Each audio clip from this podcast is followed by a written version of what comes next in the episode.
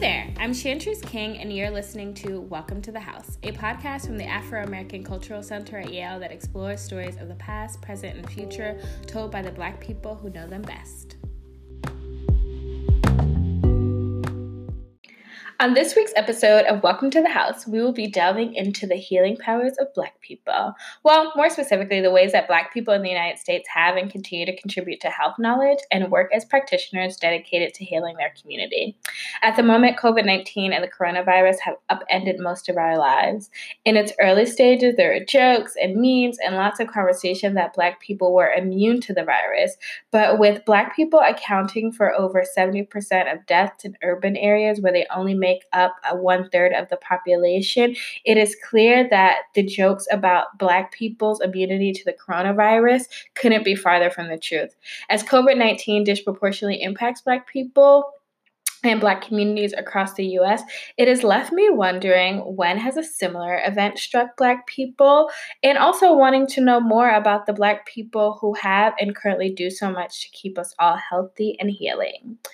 So let's get into it hmm? To tackle the questions uh, provided and posed in this episode, I spoke with a historian and expert on the topic, Dr. Deirdre Cooper Owens, who is a historian and the author of Medical Bondage Race, Gender, and the Origins of American Gynecology.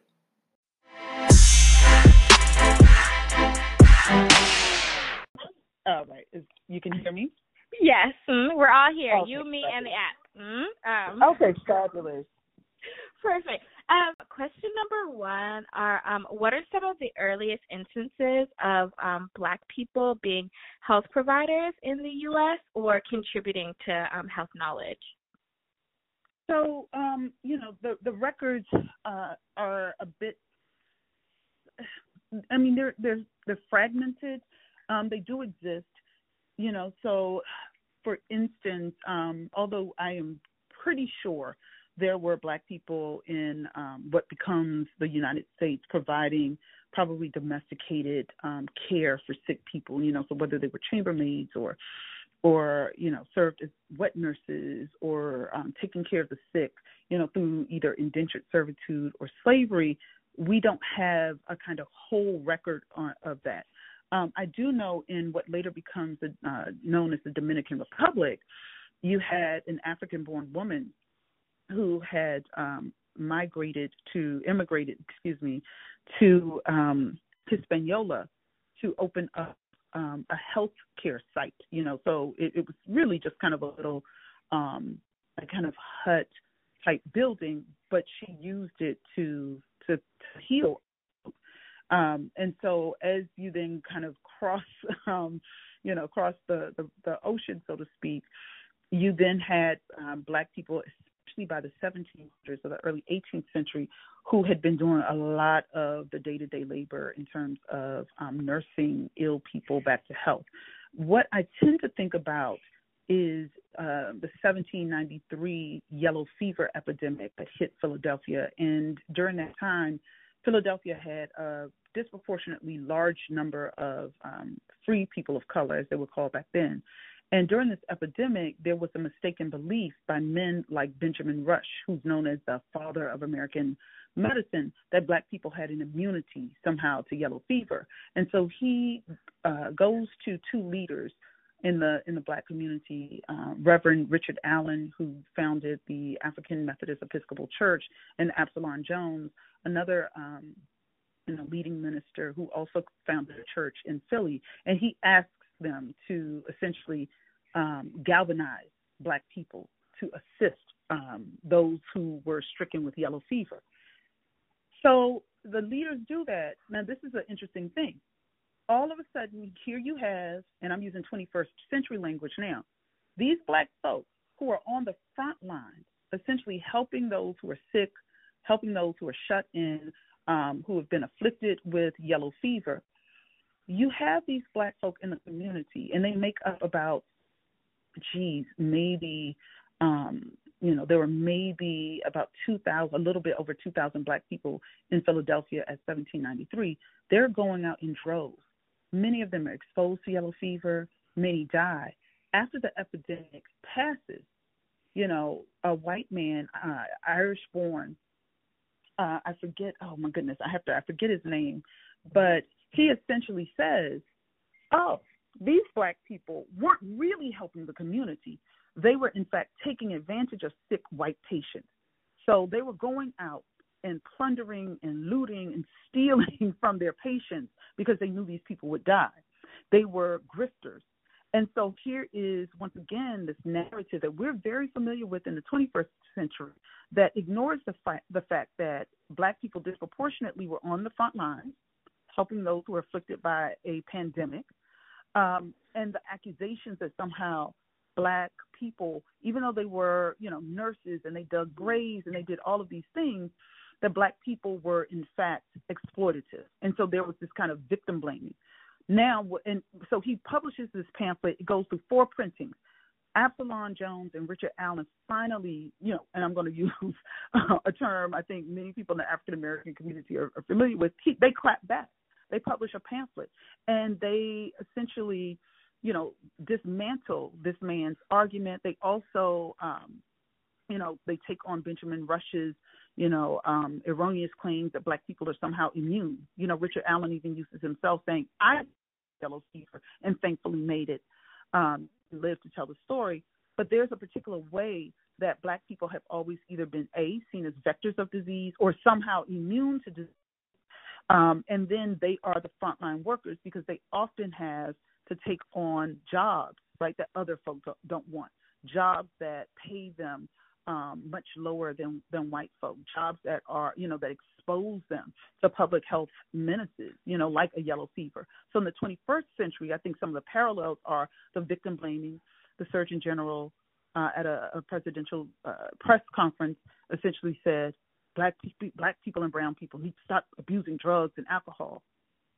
And the statistics show, even those that have been published by the government, in fact, black and brown people have a slightly um, decreased use of uh, illegal narcotics and alcohol than white Americans. And yet, here's the kind of victim blaming, right, where the, he isn't talking about the kind of systemic racism that's found in the medical industry, but in fact, if black people and brown people just stop doing what all Americans do, right, which is, you know, using uh, alcohol and, and drugs, then somehow COVID 19 won't affect us. And he's not necessarily talking about the structural um, apparatus that is in place and that has been in place for centuries, which is medical racism. To use 21st century language, we get tried even in times of a pandemic that we are disproportionately impacted by, and our real concerns go unaddressed. That is just what history teaches us. But to keep with the theme of today's episode, Dr. Cooper Owens offers more historical examples of Black people, and in particular, enslaved Black women whose knowledge and expertise we can see in the realms of health and healing uh, today.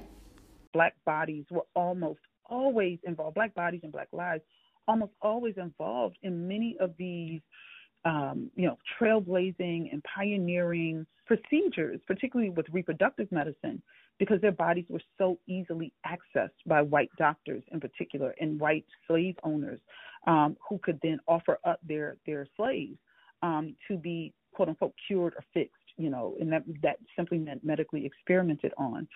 And so what happens though is that these women, even in those, you know, really um, low ranking positions, you know, as as you know assistants to these doctors, really doing the dirty work, you know, cleaning people who um, had diarrhea or dysentery, or you know, cleaning up um, bodily fluids, all of those things.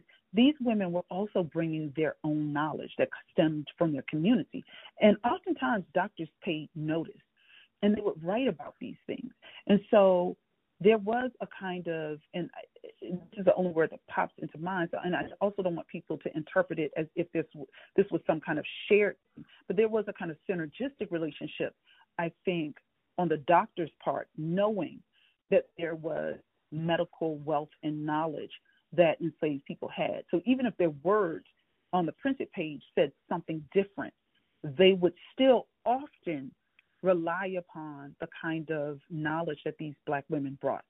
Um, and I think that's really important. In my book, I, you know, share a bit about James Marion Sims, who, after his death, was was uh, kind of crowned the father of American gynecology by his contemporaries as a form of tribute to him. And you know, he only um, creates the kind of um, you know, kind of curative surgical repair technique when those enslaved women became his his surgical assistants and nurses, not when the two white surgical assistants were were assisting him. You know, so I often joke, isn't it ironic that the very folk who were deemed as inferior because of their sex and because of their so-called race, right, and also their enslaved status, they're the ones who helped him usher in this this pioneering surgical repair. Um, and I think that that says a lot that these untutored, illiterate, enslaved folk were the ones who James Marion Sims essentially relied upon as he was trying to create this uh, surgical repair. I think there's a particular way that black women then, um, centuries back in the 18th and 19th centuries, you know, were able to um, really show their expert knowledge about herbs and roots. And so that kind of what today what we call homeopathic um, you know, kind of homeopathic healing, black women were really expert at knowing that. Now, that wasn't necessarily exceptional, right? Because it was a different world. Lots of people understood the curative nature of um, plants, right? Um, but the ways in which enslaved women, in particular, and black women, who had so much kind of restricted to them, had to rely solely on on um, plants. Um, you know, and so I think that is something that's really important. So even now, I have often seen and read, um, you know, social media, sometimes in news articles, where Black women will talk about the ways that they um, have incorporated kind of aromatherapy, even without using that word, but they'll say, you know, steam is really good for these respiratory conditions, and so they're they're they're literally boiling citrus fruits and garlic and you know having eucalyptus in the showers um, and, and having it you know steamed um, so that the smell can be released uh, with the oils. And so that is a particular way I think that there's a kind of reaching back across time and space where we're relying on the, the kind of um, practices of old that we see are actually helpful. Also, I think the ways that, excuse me, unfortunately, black people um, have always had to labor, even in even in sickness, um, even through pandemics and epidemics. But the kind of physical movement um, of the body in respiratory borne uh, conditions like today with COVID 19 also becomes important as well, right? That um, one cannot simply kind of uh, uh, just lay, right? That there has to be some physical activity that is actually good. Um, and so there are ways that I think um, you know, that is kind of a, a, a, throwback, you know, to the ways that our ancestors knew to heal others. Dr. Cooper Owens makes this great point about the use of herbs and aromatherapy among Black people today. So, to give us a glimpse on how this plays out in the lives of some Black folks, I asked Leon Tanis to talk about her own family's experience with homeopathic medicine. Here she is my mom always had this book called I think it was called Garden of Eden or is called Garden of Eden. Um, it's like this herb book. And so my mom was always big into herbs, using herbs as healing. Um, and we lived in the kind of we lived in Texas at the time in Dallas. And we went to this store called Whole Foods, which um when it blew up i was like oh this is such a little store in dallas. And it was the store that like kind of hippies or whoever kind of went to because it had all bulk products and dry products and um herbs and things like that. And so my mother used to go there and get stuff like you know for whatever. And then i recall when my mother was going through her own like menopause journey she was having a tough time um figuring out or just kind of navigating the system to get the right treatment for her menopausal symptoms. And she ended up purchasing a book called, um, I think, Our Bodies Are Women. Can't remember the name of that book. Um, or like Our Bodies Are Wisdom, something like that. And she started it was like all of a sudden I started seeing canisters of like dandelion root, nettle leaf, raspberry, tea leaf, clover, like red clover, like all these things. And she used to make this tea and she used to drink it every day. And it was a way to um, mitigate some of those symptoms that she was experiencing. And so I kind of grew up in this house of just self healing. And I remember I used to have really bad allergies, and I learned in class, like, oh, if you take allergy medicine, it just kind of suppresses the immune response, but it's still there. And so it was just kind of like, well, why take allergy medicine? Like, I was just always like, that was my relationship to healing, like, really understanding the pathology of it, understanding what pharmaceutical medicine does, and then realizing that all pharmaceutical medicine does is mirror what's in nature. When Leon mentions class in this context, what she is referring to is class at Yale School of Nursing, where she is currently a first year specialty nursing student studying to be a midwife, a career she chose after working in finance for over a decade. Like so many Black women who have been called to midwifery, Leon is working to assist Black birthing people have the best birth and overall health outcomes possible. With that said, in her current training, she's had experiences that have helped to further solidify both the kind of midwife she wants to be and the kind she is determined not to be. Here she is again. There's this one patient, it was a crazy night. I can't remember how many births we had come in that night. And this one patient came in and she was just, she was in obvious pain. And I think we sent her away because they did a cervical check and they saw she was only like two centimeters and they were like, no.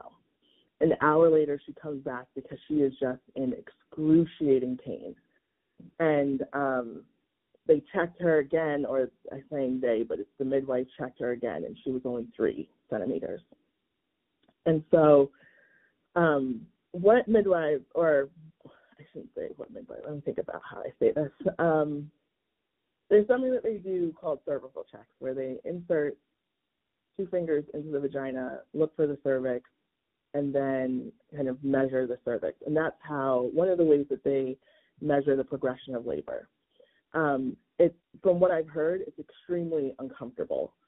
And uh, this particular midwife had decided essentially to be um, to put up a boundary between the woman receiving pain relief and um, or how do I say this? The midwife kind of held the pain relief ransom because every time she went in to check this woman, the woman just kind of refused. And so the midwife essentially said, I have to check you. If you don't let me check you, you can't get this pain medicine, which is absolutely wrong. Because the woman was just like, give me an epidural. And she wasn't English speaking. She was um, a woman of color, and so um, the uh, the midwife. So I just recall the midwife checking her multiple times within one hour, which is not common. Um, asking the woman, "Is this your first child?" The woman said no. She said, "Well, what was the first birth like?" The woman said, "You know, I had no pain meds," and so the midwife was just like, "So I don't understand why you just can't you know, kind of sit with this right now. She was like, oh, so you've been through this. Like, you know, it's not new.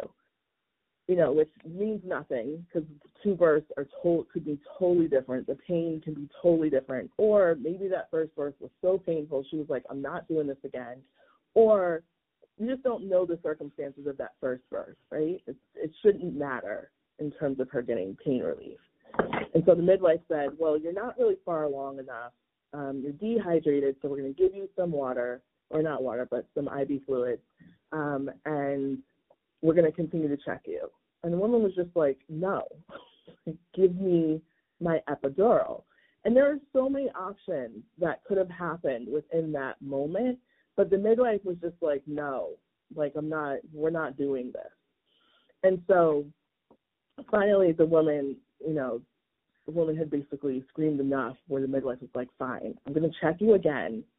And then, you know, if you if you've moved, we'll give you one. Um, and so the woman kind of refused. She refused to open her legs.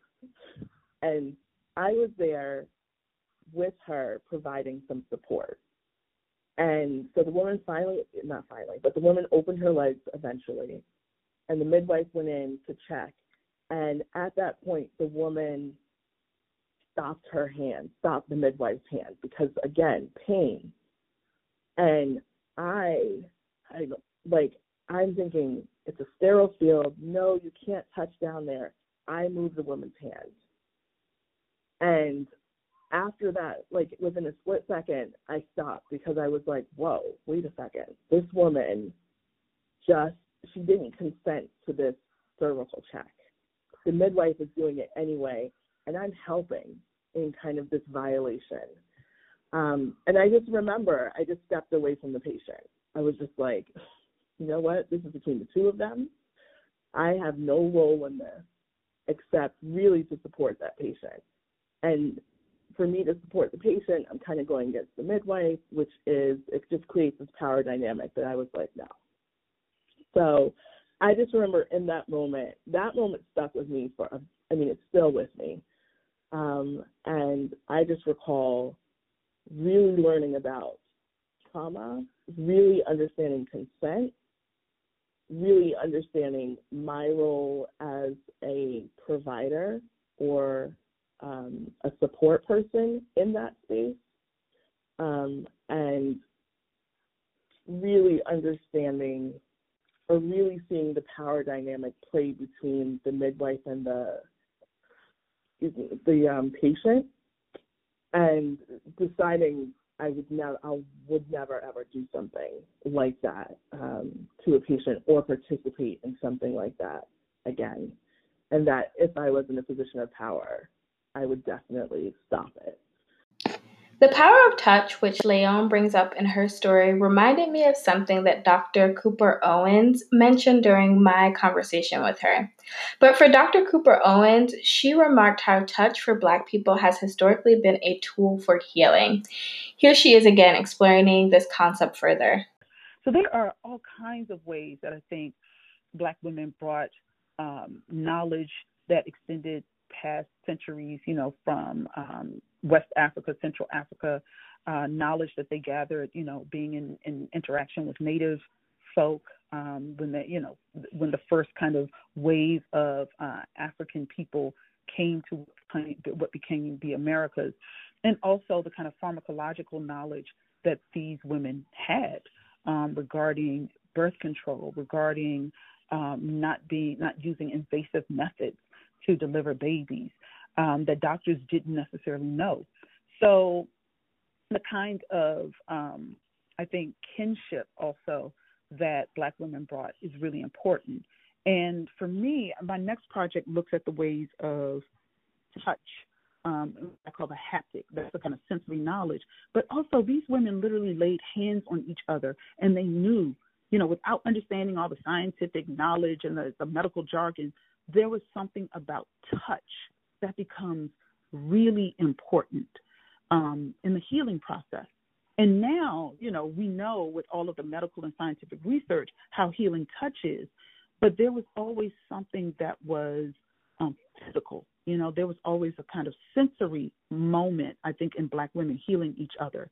And so, in the age of novel coronavirus and COVID 19, the very thing that Black people relied upon to heal each other, which is touch, right, is absent from that, right? And so I'm wondering once this thing passes, and like most global pa- pandemics, it's going to pass, but what will be the afterlife of COVID 19 for a you know a, a viral um, a viral condition that doesn't allow folks to be touched um, you know, so I'm wondering what that what that's going to do to to our communities um, in the afterwake of this.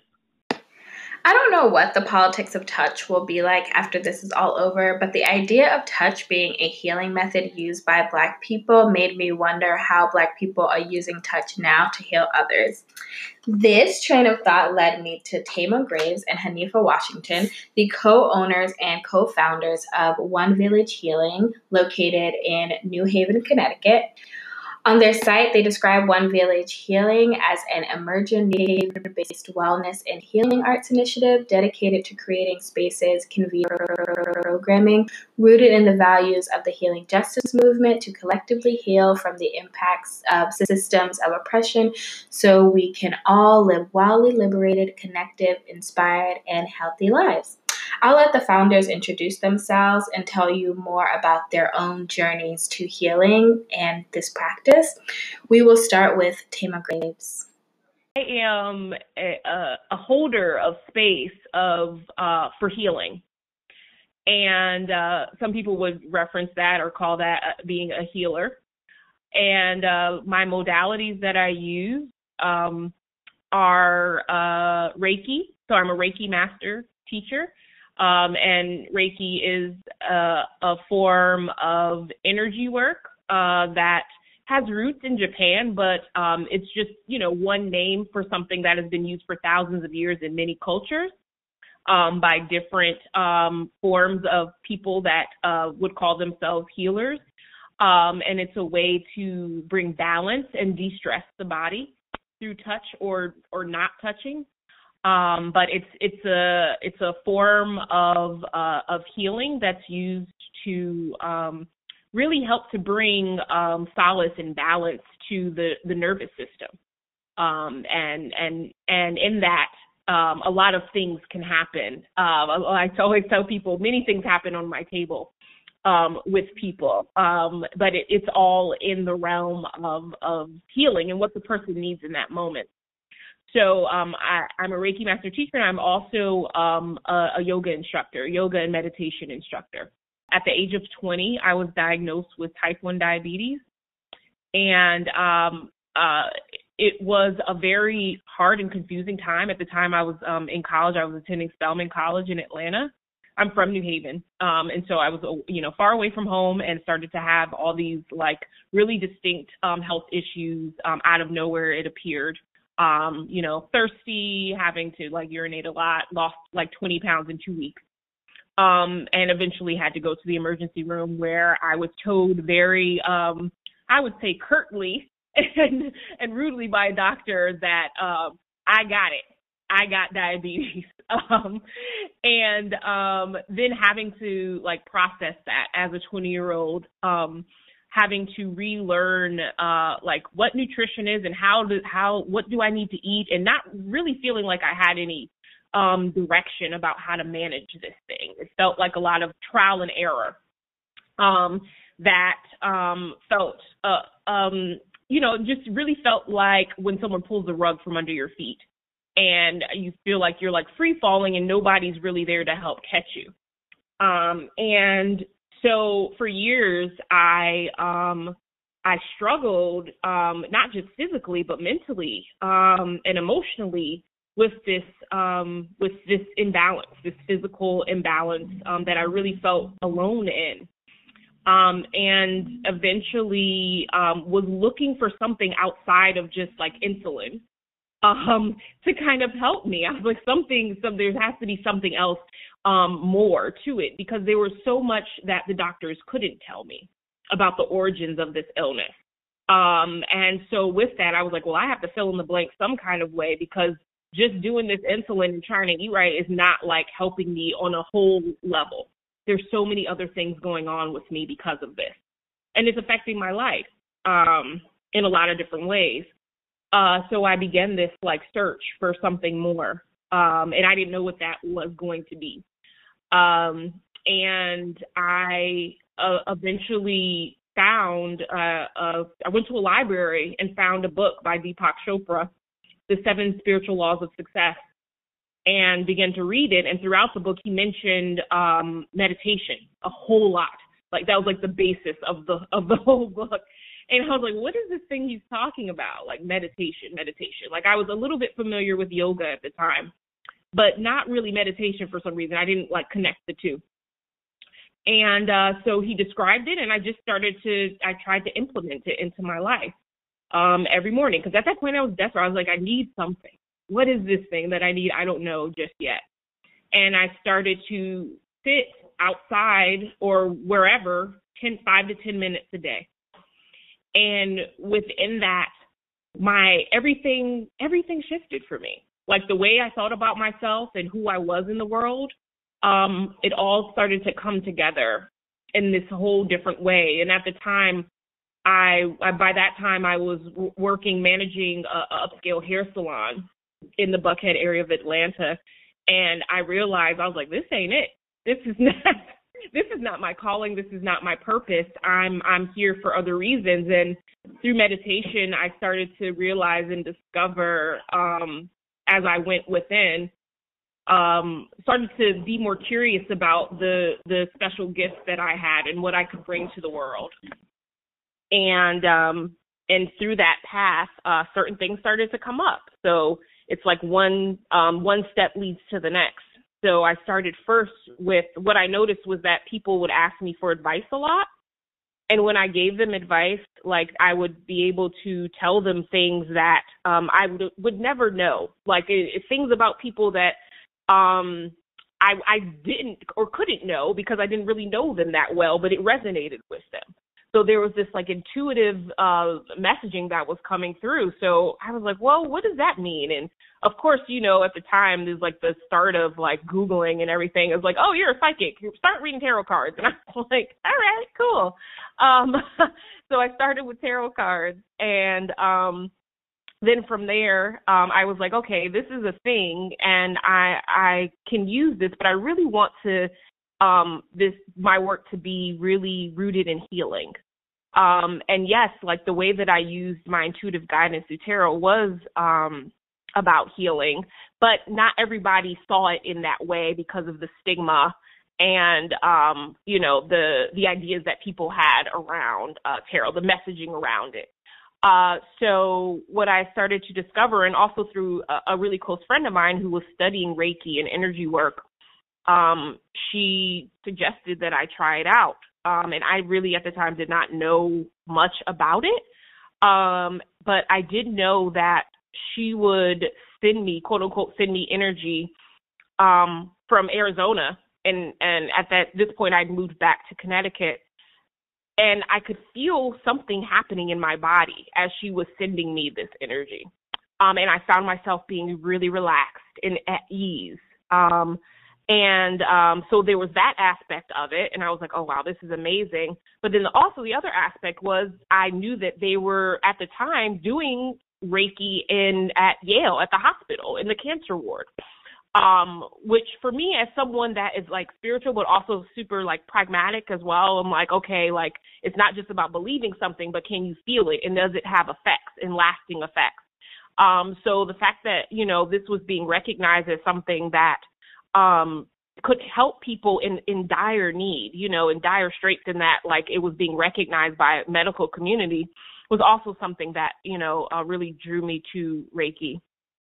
It was interesting to hear about the power of Reiki and even how it's being recognized by larger health institutions like hospitals. But I wanted to know how Reiki had helped Tama in her own personal life with managing her diabetes. This is what she said the last seven years, where in these seven, past seven years where I've been studying Reiki and yoga, I have not been hospitalized once. When I first was diagnosed with with diabetes and those in that first I would say 10 years, there would be years where I was hospitalized at least twice twice twice a year, you know, um because of high blood sugars and and um just um yeah, basically high blood sugars, unregulated um diabetes. Um and so Reiki has really helped me because it, it does affect your nervous system. So as a Reiki practitioner, I give Reiki, but I also can give Reiki to myself.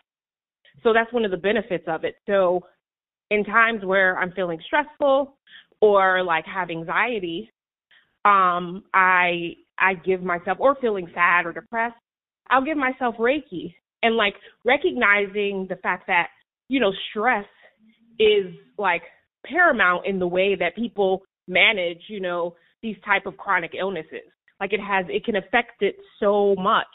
Um, it can affect the blood sugars because it also affects your mind and your actions. Right? So you're not you're you're a, a lot of times when you're in those states of of panic or feeling sad, you're just going to this reactive way of being. So whether that be, oh wow, I'm stressed, I don't know what to do, so I'm gonna eat this cake when I know I don't need to, you know. But this is a thing I'm I'm I'm looking for direct comfort, and I'm going back into habits that in the past, I you know, or when I was a child, made me feel good. But with the act of using Reiki, it allows me to slow down. Reiki and, you know, things like meditation. So getting into the yoga, it allows you to like slow down your process and not be as reactive and really be aware of of your choices and and way and how it affects your your whole being um and and to go beyond the the present moment so yes it brings you to the present so that you can go beyond the present um, and think about, okay, well, actually, this is not something that's going to help me in the long run. So, what is my body? What is really what my body is asking for right now? Is it rest? Is it water? Is it, you know, a green juice? Like, what really do I need? So, all of these practices have really, um, they've helped to um, create a, a, a different awareness. I always tell people that, like, my work now, you know, when when you actually activate these practices um, and they serve you in a way where it's like you're i almost feel like you're in the matrix. And if you've ever seen um i always use this um example of you know neo in the matrix when he's finally like discovered his power. It's like the end of the movie and he finally like steps into his power. All the things that Morpheus has told him are finally clicking and like the the agents are like shooting bullets at him and he's like dodging them in this most like beautiful and amazing way. That's what these practices do for me.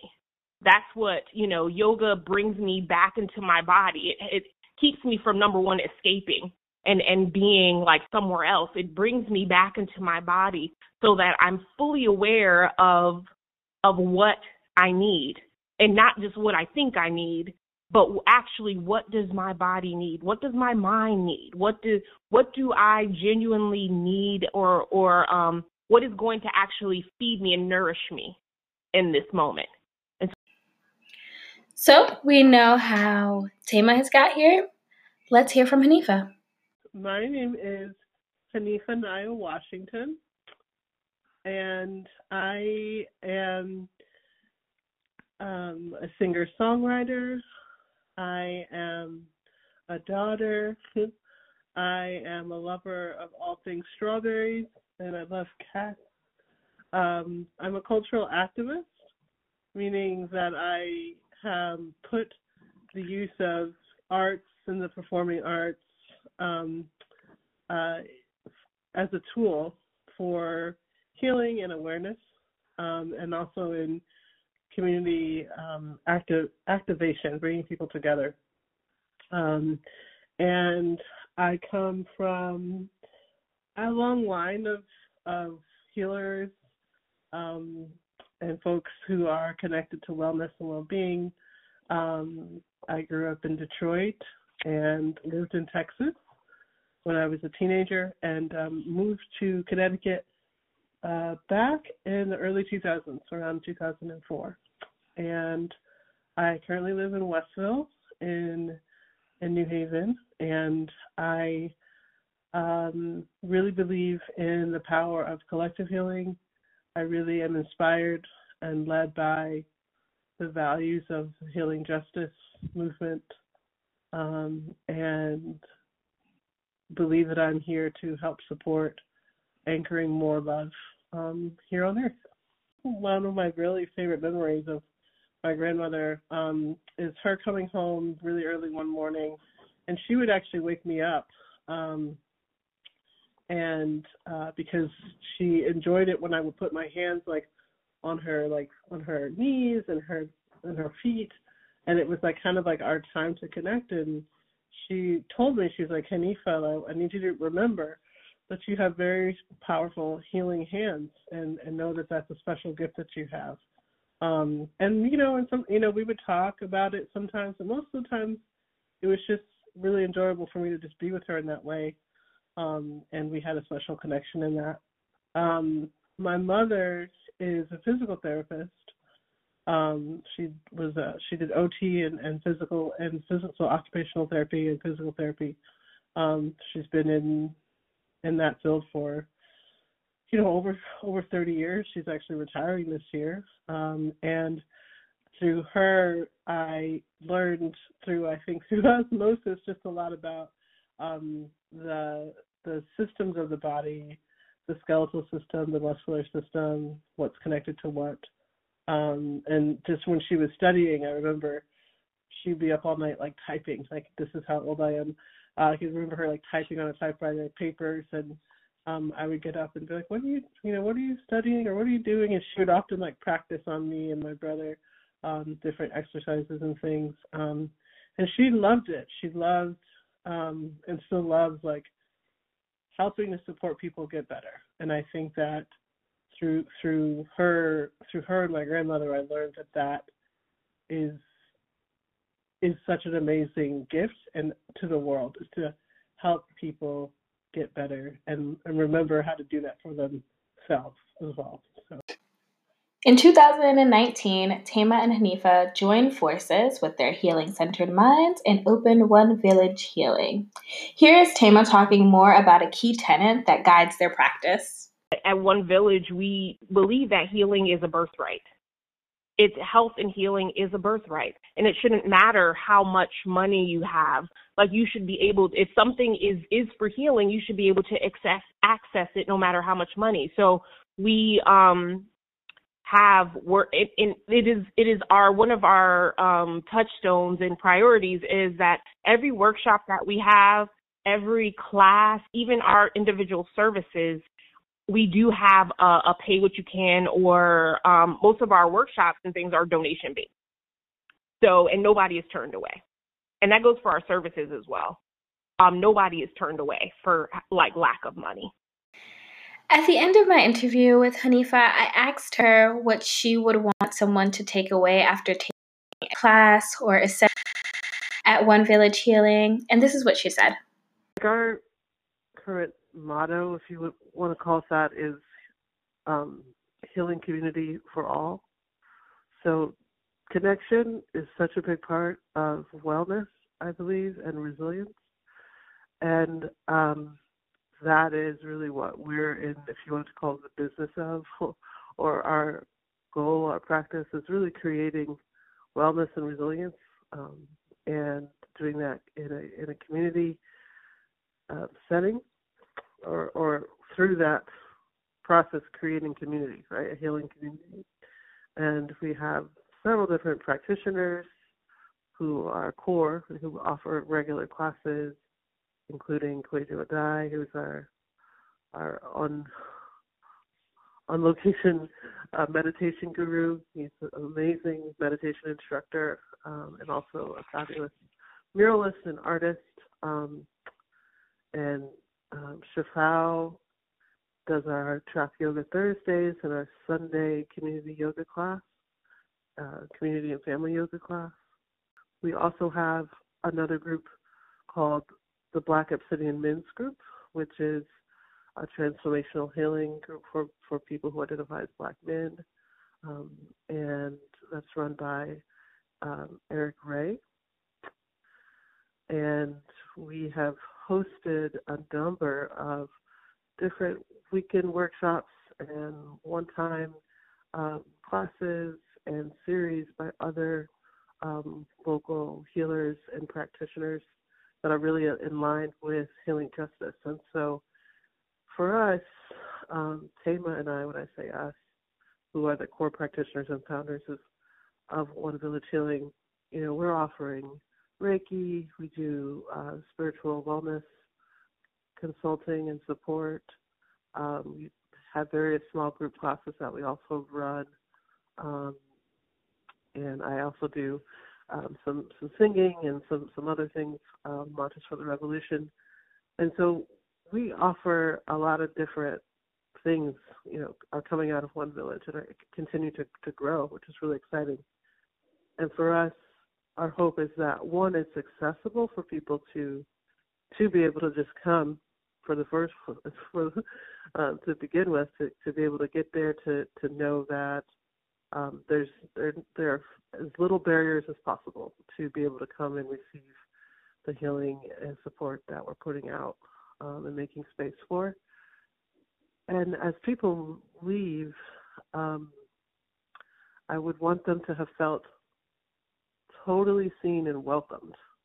I would want them to feel like they belong, um, that they have a, a community of healing, and and that they're also walking away with practices that they can use and put into place on their own.